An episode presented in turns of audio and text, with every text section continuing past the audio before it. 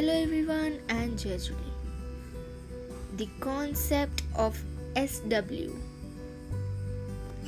What is SW?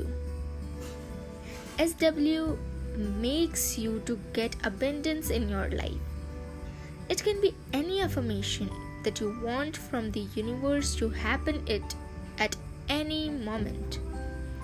First SW is the most pure divine which is a beautiful SW. Use it whenever you are meditating or in a mess. Chant this word called divine like this Divine, divine, divine, divine. Second SW is for growth in professional life. Chant like this Climb up, breakthrough, add count, gold, congratulate. Let's see one more SW. Together reach, praise, horse, move on, divine count. This is for abundance.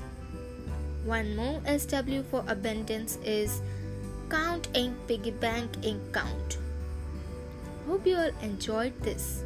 Bring SW in your daily practice and train your mind to chant in case you cannot find anything, use this beautiful word divine. Shall post much more. There's lots and lots to learn, so stay connected.